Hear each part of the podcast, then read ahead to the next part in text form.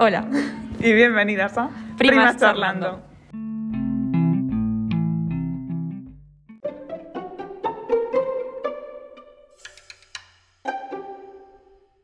En esta ocasión tenemos como invitada especial a Susana, Hola chicas. nuestra profesora de TIC, que nos va a contar un poco pues, sobre ella y sobre su carrera. Lo primero, pues nombre, edad y a qué te dedicas. A ver, preséntate un poco.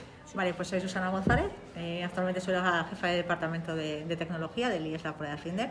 Soy ingeniera química y reciclada en profesor de tecnología, mates, depende un poquito del año, pero prefiero la tecnología, tecnología y TICS. Qué guay. Muy bien.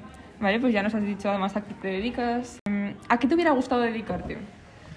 Eh, si la conciliación hubiese estado mejor, ¿vale? Eh, a mí me hubiese gustado mucho hacer caminos. Ah, Hubiese ido a Madrid a hacer ingeniería de caminos, hubiese estudiado medio ambiente por esa rama y, y supongo que diseñando estructuras. Y además diseñando estructuras ecosostenibles. Me gusta mucho el diseño industrial de los países nórdicos, eh, noruegos, suecos, daneses y también los holandeses que están ahora, pues eso, creando rascacielos con madera.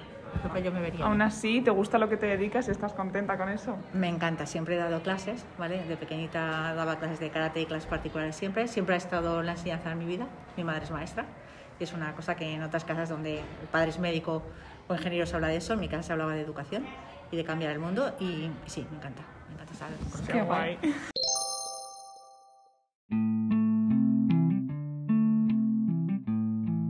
Pues ahora vamos a mm, preguntarte sobre un bloque un poco más personal y luego nos centraremos en esto. Eh, bueno, pues como pregunta, si va a empezar, pues ¿cuál consideras que ha sido tu mayor logro o de lo que más orgullosa estés que hayas logrado esta durante tu vida? Eh, mi logro personal, mi familia, porque me gusta mucho la familia que he creado con mi marido, tengo dos niños, y, y encontrar una persona que sintoniza conmigo en todos los aspectos de la vida, para mí creo que es eh, el logro personal. Educar a los niños cada día, que bueno, no siempre es fácil, pero, pero también. Creo que iría más la parte personal que la parte profesional. Igual por eso también dejé ingeniería y me dediqué a la docencia, para tener un trabajo un poco más compatible con la familia. Interesante. Y por el otro lado, ¿hay algo que si pudieras volver al pasado cambiarías? ¿De algo lo que te arrepientas o, bueno, volverías al Muchísimas pasado? cosas. Viajaría más. Eh, estuve como si fuese haciendo el Erasmus, ¿vale? haciendo el proyecto fin de carrera en, en Edimburgo. Mi marido actual era entonces mi novio. Él tenía un trabajo más o menos estable y buen trabajo aquí. Le había costado mucho llegar donde, donde estaba y entonces yo me vine. Pero creo que me hubiese quedado dos, tres añitos más.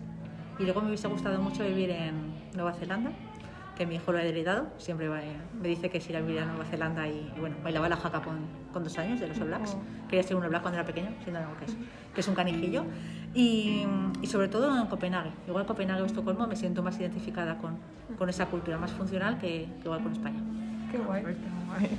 Y ahora que hemos visto un poco el pasado, respecto al futuro, ¿cómo te ves de aquí a unos 10 años? Tanto igual personalmente como profesionalmente. Pues a nivel profesional creo que la educación tiene que dar una vuelta. Yo me estoy formando para ello. No me, soy interina, no me interesa aprobar las oposiciones porque no me interesa estudiar lo que me piden que tengo que estudiar. Eh, creo que la educación va por otros derroteros y a mí me gustaría estar ahí. No sé si me dedicaría a educación o igual dentro de 10 años mis hijos son mayores y termino viviendo en Nueva Zelanda haciendo otra cosa. me gusta el diseño, me gusta la decoración, me gustan muchas cosas y me gusta aprender. Creo que es importante que la gente entienda que nos tenemos que reciclar y que no hay trabajos incompatibles con otros. Por ejemplo, en los países anglosajones eh, es normal que una persona que haga geografía o historia luego haga un MBA, aquí es ciencia ficción. Entonces yo creo que me puedo reciclar en cualquier parte del mundo de lo que sea. No tengo muy claro si terminaré de profe, igual sí, ¿eh? me encantaría, pero bueno, no lo sé. El tiempo dirá. Eh, en todo esto, ¿has tenido alguna vez algún referente que te haya ayudado a ser lo que eres ahora o que quizás te impulse a cumplir tus objetivos de un futuro? Pues la realidad es que no, y he tenido siempre mm, malos consejeros, por así decirlo. Yo estudié ingeniería química porque era muy buena en química y mi profesor de ingeniería, entonces no había internet, ¿vale? Me dijo, no, no, si eres buena en química, eres buena en ciencias, tienes que hacer una ingeniería y claro, como ponía en Zaragoza un año antes que, que salir yo a la, a la universidad ingeniería química, pues fui por allí. Eh, no estudié medicina o enfermería porque a mí me da mucho asco la sangre y si me lo hubiesen recomendado probablemente ese campo de las sanitarias me hubiese gustado. De hecho lo que estudiaría ahora sería eso. Sería ingeniería industrial, pero luego me haría un máster de bioingeniería, de robótica y esas cosas de, no sé, rótulas robotizadas, esas cosas. Luego hablaremos de carreras y de... Sí.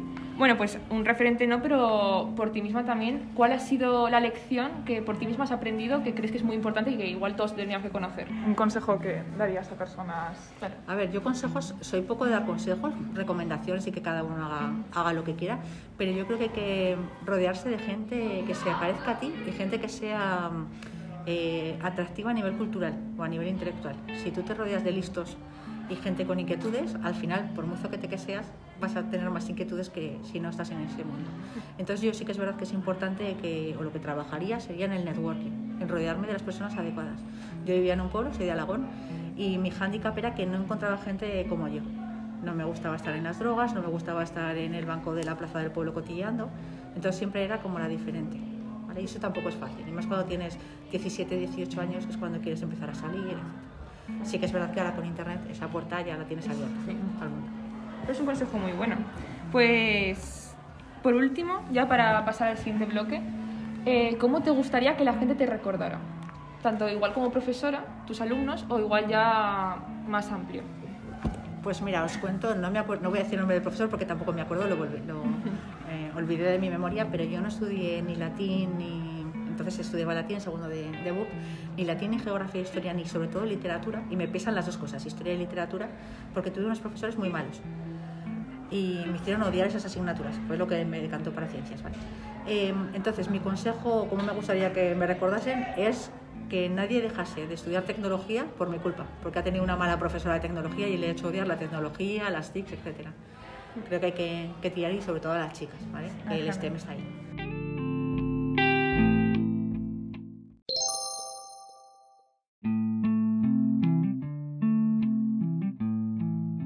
Genial, pues ahora que ya también has nombrado lo de los profesores y todo esto, pues vamos a hablar un poco más sobre tu carrera, sobre todo lo más profesional. Eh, para empezar, si nos pudieras hablar un poco de la carrera que has estudiado, Ingeniería Química, y pues explicarnos un poco por qué elegiste esto, de qué trata, y sí, eso. Vale, pues ingeniería química entonces había, eh, ahora ya son grados, ¿vale? Lo han cambiado con el plan Bolonia, pero entonces había dos tipos de carreras, era la técnica o la superior. Entonces ingeniería química la pusieron como a superior, eran cinco años de carrera más el proyecto, que al final se hacían en, en 6-7, era una carrera bastante dura. Entrábamos muy poquitos, nota media de corte ocho y medio, ahora las ingenierías están en 5, con lo cual también ha cambiado mucho. Eh, prácticamente era muy parecida a industriales, simplemente cambiaban el nombre. Yo que sé, pues por ejemplo uno era máquinas hidráulicas y otra se llamaba fluidotecnia, pero dábamos lo mismo que los industriales. Y luego había como unas ramas muy chulas.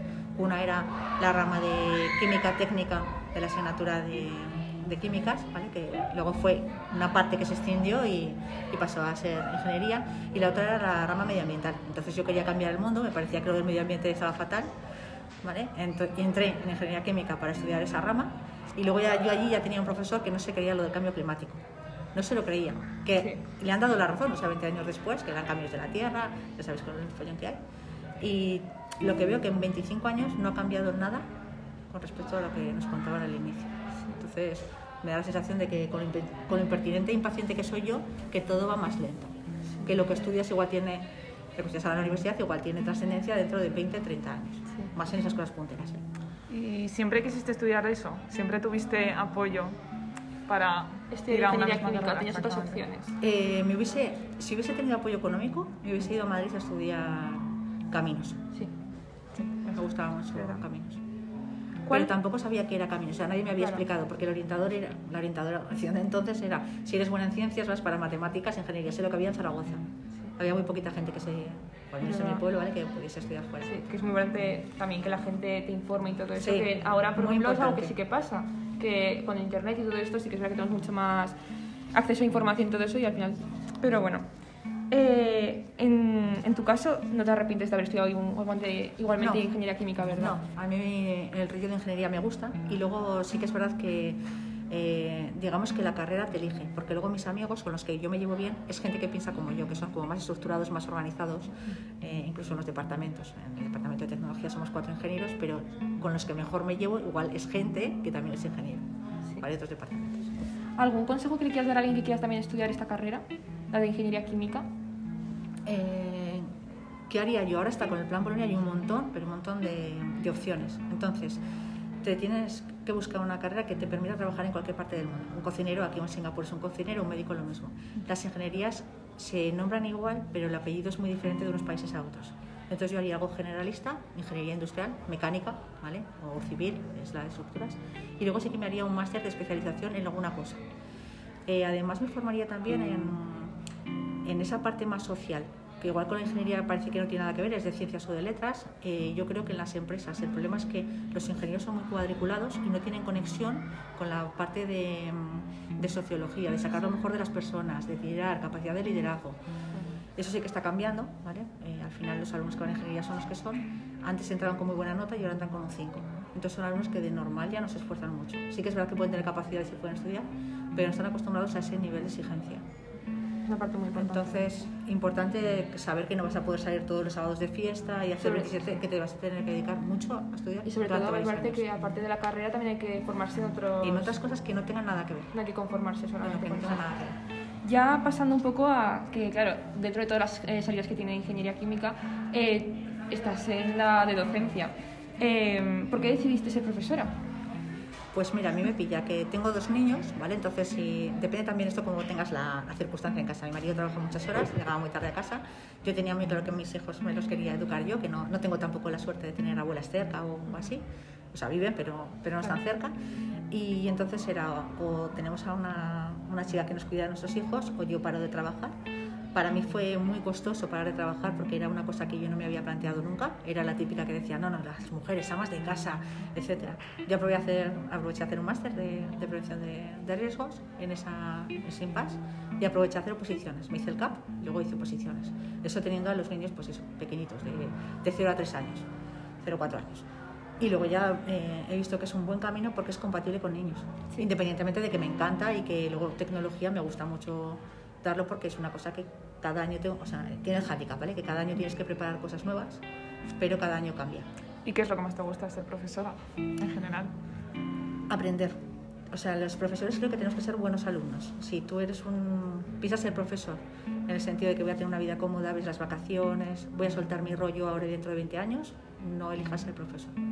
Tenemos que aprender de los alumnos. Y luego tenemos que, por lo que veo yo, sobre todo por, por tecnología, que tenemos que romper la barrera esa de el profesor sabe, explica y el alumno atiende, obedece, porque hay veces que podemos aprender de los alumnos, por ejemplo, de vosotras. Tal y como lo dicen de medicina, por ejemplo, eh, la docencia también es una, una profesión que requiere un constante aprendizaje y es muy importante, eso sí que es verdad. Eh, y, lo- y por otro lado, lo peor de ser profesora, ¿qué opinas? ¿Qué- Yo creo que lo peor es eh, recibir eh, pullitas o, o malos comentarios que hace la gente sin saber por parte de todos los estamentos. O sea, a nivel de la sociedad, los alumnos se quejan de los profesores, los padres se quejan de los profesores, los profesores se quejan de los profesores, otras profesiones se quejan de los profesores. Bueno, está ahí, tienes que hacer oposiciones, tienes que tener una carrera. Yo casi todos los profesores conozco, cuando dicen que están muy poco formados, todo el mundo es licenciado, todo el mundo tiene dos máster o uno o dos máster, todo el mundo habla uno o dos idiomas. Es una carrera eh, que está muy poco reconocida. Está muy poco reconocida. Y es muy importante, porque al final son los que educan a las nuevas generaciones y todo eso, y al final es que hacen un buen trabajo y un trabajo muy duro. Tiene que ser vocacional. Tiene- o sea, yo sí. creo que si te incomodan los adolescentes o no los soportas, no te pongas en secundaria. Tienes que saber tratarlos y al Eso. final O comprenderlos. no tratarlos, pero que, que te gusten. Sí. Si no es un suplicio de trabajo. Claro, entonces, a raíz de esto, ¿hay algún consejo que quieras dar a esas personas que se plantean la docencia como su futuro? Que se quieran dedicar a esto. Primero que te guste, que te guste compartir tiempo, que no te moleste aprender, que te dejes también enseñar, porque, pues por ejemplo, nosotros ya, ya os digo que, que en tecnología, pues las aplicaciones, las otras aplicaciones yo no puedo saber todas las aplicaciones de cada año salen un montón, entonces las descubro cada año con los alumnos. Eh, eso puede suponer un problema ¿vale? para algunos compañeros no saber un poquito más que ellos, pero también yo lo veo como una, una ventaja, una oportunidad.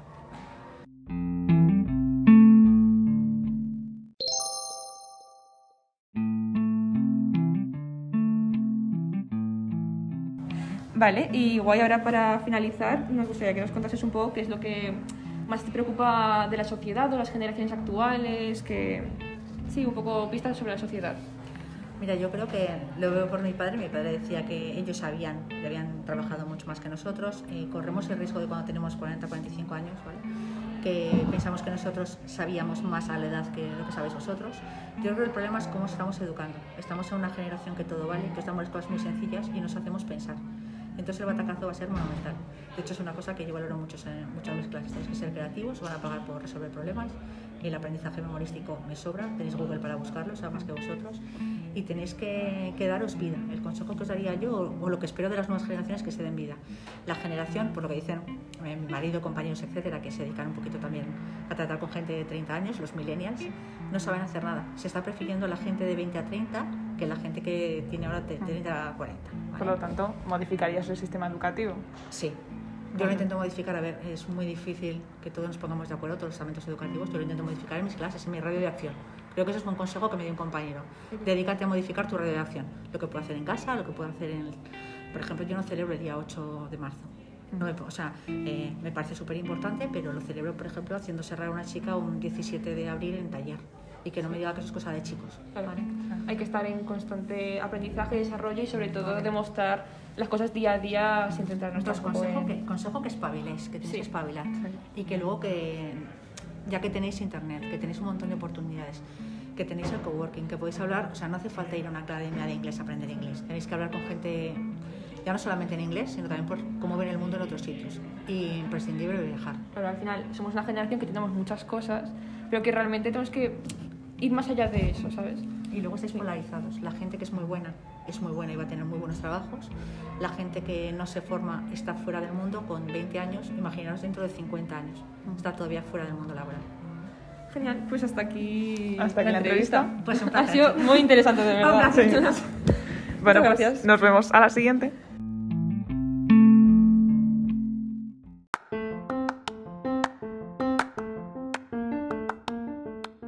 Bueno, Esto ha sido todo por hoy. así que si os ha gustado, Que os habéis quedado con ganas de más podéis visitar más episodios en nuestro podcast. Primas Charlando. Recordad compartir con vuestros amigos. y hasta la próxima. ¡Chao! Adiós.